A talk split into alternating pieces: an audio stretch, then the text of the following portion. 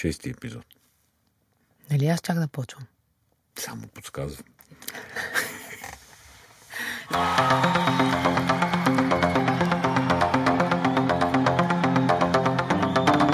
Здравейте, вие слушате Животът и други неща. Според Асен е шести епизод, няма да споря с него. Шестия, защото аз ги качвам подкастите в а, нашите акаунти и много добре знам кой номер е. Бойко Борисов е в Америка. Майкъл Блумбърг обяви, че ще бъде кандидат на демократите за президент. Друго? От Америка това са новините. Има и други, но тези двете са важни за...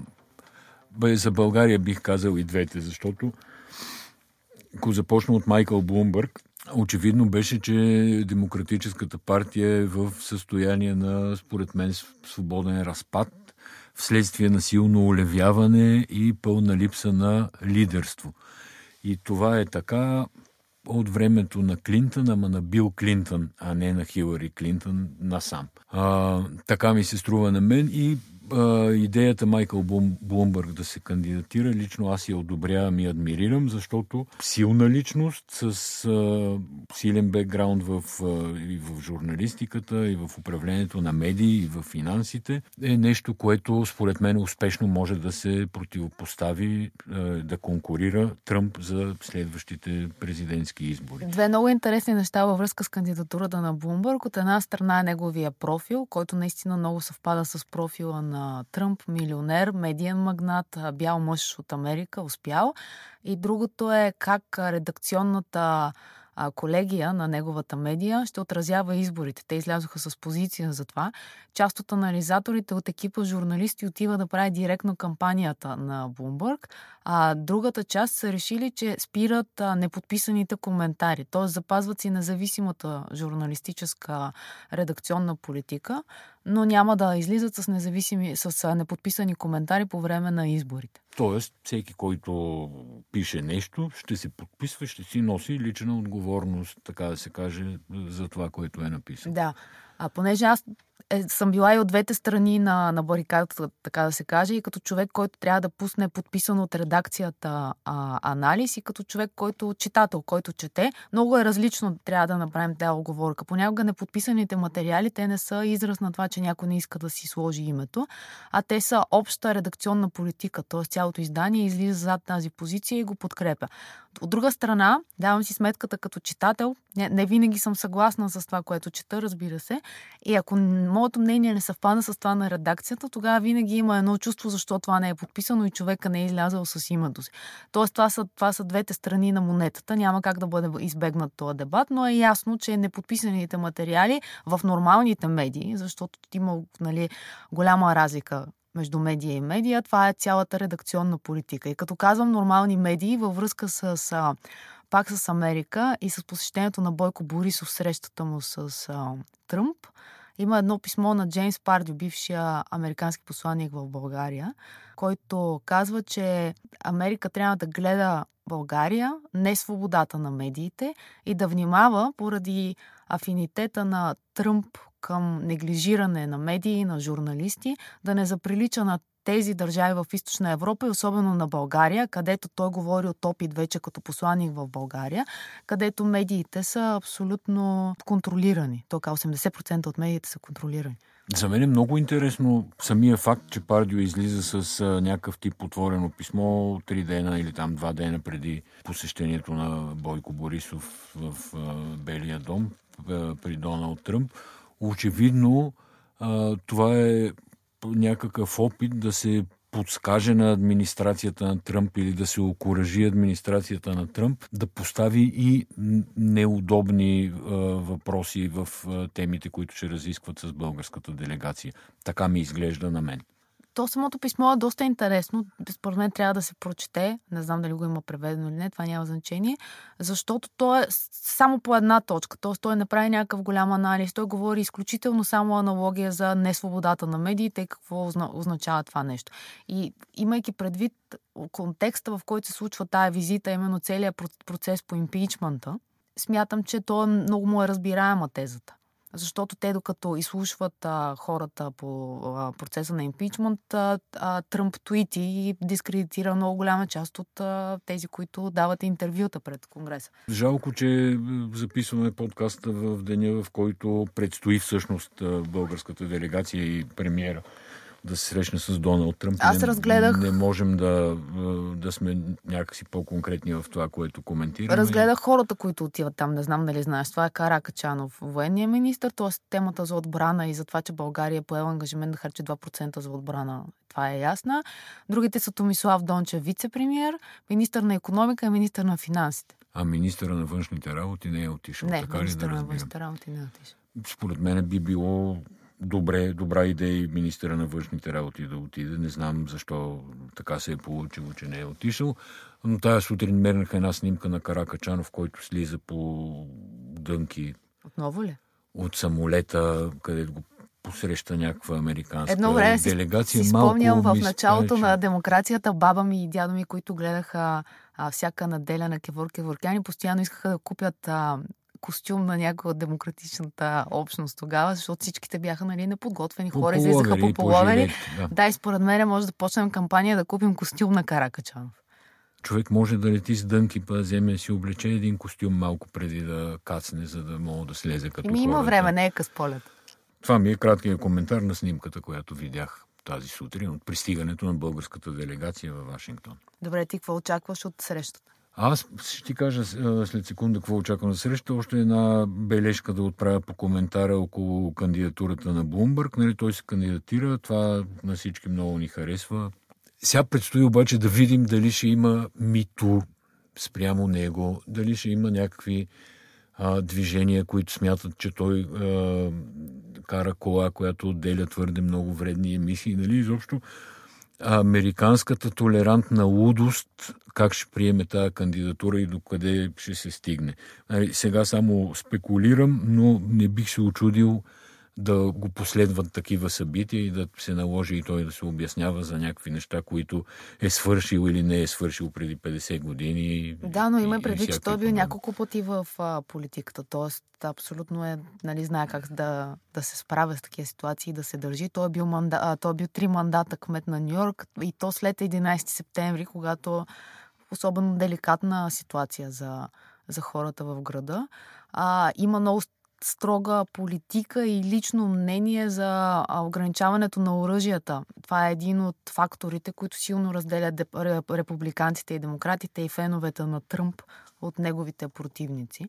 Тоест, аз ако се върна на това, което говорихме, от една страна виждам че той излиза като истински демок... кандидат на демократите, т.е. с всички ценности, които те споделят. От друга страна, има много връзка с това, което е Тръмп като образ, както казах, богат човек, успял. А, и не знам това до, до каква степен, дали въобще кандидатурата на Блумбърг би могла да спечели републикански гласове. Това ми е, това ми е интересно. Прекалено чист демократ е за мене, за да може да спечели. Тя е вероятно да спечели консервативни гласове. Въпросът е дали ще спечели първо номинация на Демократическата партия, което е по, по-интересният въпрос. Е, това е интересен въпрос, но аз мятам, че те мислят малко по-далече от това, доколко доколко избираем някой. Но нещо друго е интересно. Там кандидатите са 70, няколко човека има 77, 78, 79 години, другите са младите. Ако си спомняш в България, когато Неделчо Беронов на 74 години, мисля, че го издигаха и се твърдеше, цялата кампания беше около възрастта му, Америка продължава да издига хора, които смята за успели и в разцвета на силите си на 77-78 години. Самият Още... Тръмп е доказателство за това. Нещо повече в маркетинга в момента и в, в рекламата се смята, че има не, неизползвана ниша на, на възрастните хора. Тоест, първа целият бизнес започва да се отваря към хората над 60 години, които имат пари, имат спестявани, отгледали са децата си, изплатили са си ипотеките. Тоест, България са изключително провинциални дебати винаги се водят, което много ме отчаива от време на време. Е, по същата аналогия, че се водят провинциални дебати, ще се обърна към широко дискутираната тема за това с какъв самолет и как Бойко Борисов е пристигнал в а, Загреб. Ай, той беше нападнат, че Себастиан Курц отишъл с економична класа летял от Виена до Загреб, а пък той отишъл с правителствен самолет. И тук има няколко неща да се споменат. Нали, първо наистина, че Себастиан Курц в момента не е представител на никаква официална австрийска институция, съответно няма как да пътува по друг начин. Второ, че пътуване с економическа класа на Бойко Борисов от София до Загреб би било някакво пътуване с поне едно прекачване, да кажем. Със сигурност ти, ти да кажем, през подминаваш Виена, Загреб, да, точно да, така и се връщаш обратно до Загреб, най-често с Витлов самолет. Тук пък това за мен повдига въпроса, който винаги съм си задавал, защо България не е свързана с съседните си държави по никакъв начин. Няма полет до Белград, няма полет до Загреб. Трудно се ходи до Румъния, там през един тесен мост, в който се виси с часове. Ай, доскоро се ходеше трудно до Гърция, вече не е чак толкова трудно, но няма железопътна линия между София и Скопия и така нататък. Тоест ние сме някакси живееме сами за себе си и връзките с западния свят, да кажем, са много по-развити, отколкото с тук съседските дворове. Да, само аз бих поправила, че той дебата тръгва от едно хърватско издание, което сравнява как са дошли Курц и Бойко Борисов и оттам влиза вече като български дебат и главно го взима Корнелия Нинова, която а... Ма не само Корнелия Нинова. В смисъл има някаква силно улевяваща демократична част във Фейсбук, която също подема много лесно такива коментари и малко безкритично гледа на тях и се подвежда според мен по някакъв много плосък популизъм. Аз не съм на мнение, че премиерите на държавите трябва да летат с економическа класа. То аргументът е, че става дума не за правителство, но заседание, среща или нещо подобно, става дума за среща на Европейската народна партия и че те Има отиват го, като, като да. партийци. Има го този въпрос, обаче то освен партиен лидер е премиер на страната, после партията му има субсидия и тук вече е въпрос на технология, нали, дали партия ГЕРБ си плаща на отряд 28 или не си плаща. Ако не си плаща, нали, тогава е проблем. Ако си плаща, да, не виждам да е особен проблем. Мен това, което страшно ме дразни, аз се връщам на Корнелия Нинова, е а, спекулирането с всичко, колко, пенси, колко пари за пенсии и за пенсионерите можело да бъдат а, добавени ако Бойко Борисов не бил летял с правителствения да, Airbus, колко... За, да, смисъл, за от тая трудно так, може да се Такова измисли, елементаризиране. Като че това са едни единствени пари и той ги взима директно от пенсионерите и ги слага нали, за гориво на правителствения Airbus. Смисъл, много тъпо. Между другото на Нинова, как се развиват нещата в БСП, следиш ли? Има един вестник, гледам, че следи един наш приятел, журналист Петю Цеков, се вълнува от тая тема и пише редовно, разбира се, умни и качествени журналистически текстове, но освен това не мисля, че а, някой обръща каквото и да е внимание на ставащото в БСП. Като каза Петю Цеков, новина от седмицата, че Вестник сега излиза, ще излиза вече само един път в седмицата на хартия и през другото време е онлайн. Много... Ма не е новина все още. Не са го обявили официално. Обявиха го сега официално. Кога? Тази седмица. Изминалата седмица, че днес е понеделник.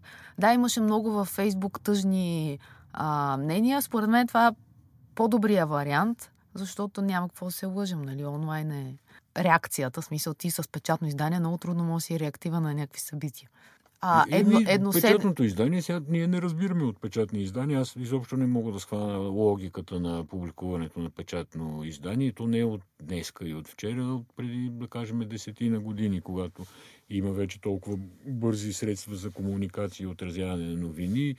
Има достатъчно сайтове, които публикуват и бавни, и смислени текстове, които се пишат по-трудно и по-дълго и се четат по-трудно и по-дълго. Има телевизии за бърза реакция, нещо става, отиват, включват. Не, ако трябва да кажем прогрес или регрес, тъй като масово беше обявено за регрес, аз мога да кажа, че това е от, от бизнес гледна точка медийна това е прогрес в случая. Ти е един път седмично хартиено издание вече е институция, докато ежедневник не може да кажеш, че е институция. Би, да, предполагам, че това ще им оптимизира финанси, ще им освободи ресурс за някакви други дейности, но да не не би, не би го сложила в... А...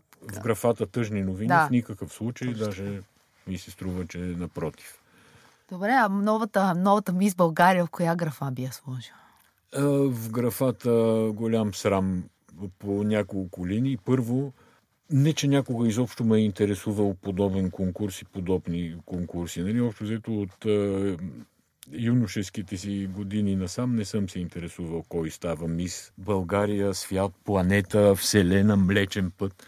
Но се изкуших да погледна Издържах май около 40 секунди интервю на въпросната мис България в събота, неделя в BTV. Да, да Забелязах, че гледаш. Да, гледах, гледах. Нали ти казвам, 40 секунди издържах. Първо, това е някакво момиче, което е цялото бронирано с силикон. Толкова е, тя няма нито гримаси, мимики, или цялото и лице стои а, статично, само устните и се мърдат, ама и те също са яко а, напълнени с силикон и изглеждат като на времето някой се шегуваше с един еврокомисар Гюнтер Ферхойген, че приличал на някой, който е целунал печка.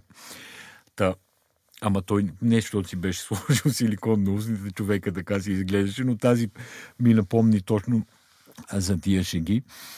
А, и сега тук нейна си работа къде и колко силикон ще си слага. Нали? Въпросът е, че се избира официално някаква жена, която името, пред името ще стои България, мис България и ще ходи да представлява страната на някакъв международен форум. Нали? С цялата ирония, разбира се, на ситуацията го казвам това нещо. Второто е, че според мен би трябвало да има ограничения на такива конкурси, да не се явяват а, хора, жертви или продукти, дори и успешни, на пластичната хирургия. Нали? Защото тогава вече става конкурс по пластична хирургия, не става конкурс по красота. Променят се а, нещата. И третото е, че все пак с цялото уважение към предаването и медията, които го излъчват, но такова безкритично интервю, нали, един журналист би трябвало да си зададе, според мен, въпросите, които аз задавам тук и поставим това някакси през медията. Мина е така. Нали, водещата, разбира се, леко и се присмиваше и хидничеше съвсем правилно, но някак си не беше критичната журналистика, ти, ти която бих участвал в... Ти по-добре от мен знаеш, че понякога като влезеш в студиото с някой подобно изглеждащ, а, и изпитваш един момент на съжаление. Нали? Ти знаеш, че този човек абсолютно не би устоял на духването на вятъра и му спестяваш някакви неща. Това го има като, като синдром на, на журналистика. Той не винаги се вижда от публиката. А, иначе мен ми е много смешно. Тя има кауза, екологична кауза Та, и много се грижи да за значи, мръсния въздух в София. От юношеството си, когато гледах с а, нали, хормонално замъглен поглед а, тия конкурси, до ден днешен нищо не се е променило. Тогава бяха, бореха се за световен мир, сега се бори тази за чист въздух. За чист въздух. И аз съм така, нека да има чист въздух. Най-добре да е слънчево времето и всички да се обичам. Да. Да. Но това е... Аз, аз друго се чудя. А, и това момиче, той има родители, познати, приятели от тези, които организират конкурса. Те също не са един или двама души. Нали, когато правиш такива абсурдни решения, когато взимаш, и те са очевидно абсурдни, защото тук едва ли има някой, който да успори мнението, а, че тя е че това е най-красивото момиче да. в България. да, нали, Представяш ти, Добре. ако това беше най-красивото момиче в България, всичките да се гръмваме просто. И ми е интересно тия хора какво си мислят, че България е страната на неограничените възможности, че всичко може, че всичко минава, че няма проблем, що пък не. Това винаги ми е било много странно, когато се издигат абсурдни кандидати за нещо и когато се взимат абсурдни решения. Е, въпросите ти ги приемам за риторични. Добре. Иначе какво гледаме? Продължаваме да гледаме The Morning Show. За съжаление излиза само един път седмично. А другото, което гледаме е по Netflix Короната, трети сезон, с абсолютно нов каст. Трябваше ми малко време да свикна. Аз много харесвам този сериал. Нови актьори, защото кралицата, нали, филмовата кралица а, натрупва години и няма как а, младото момиче, което играеше в първите два сезона, което беше изключително успешна като роля, не помня как се казваше, защото често не помня някакви, някакви хора как се казват, но беше добре.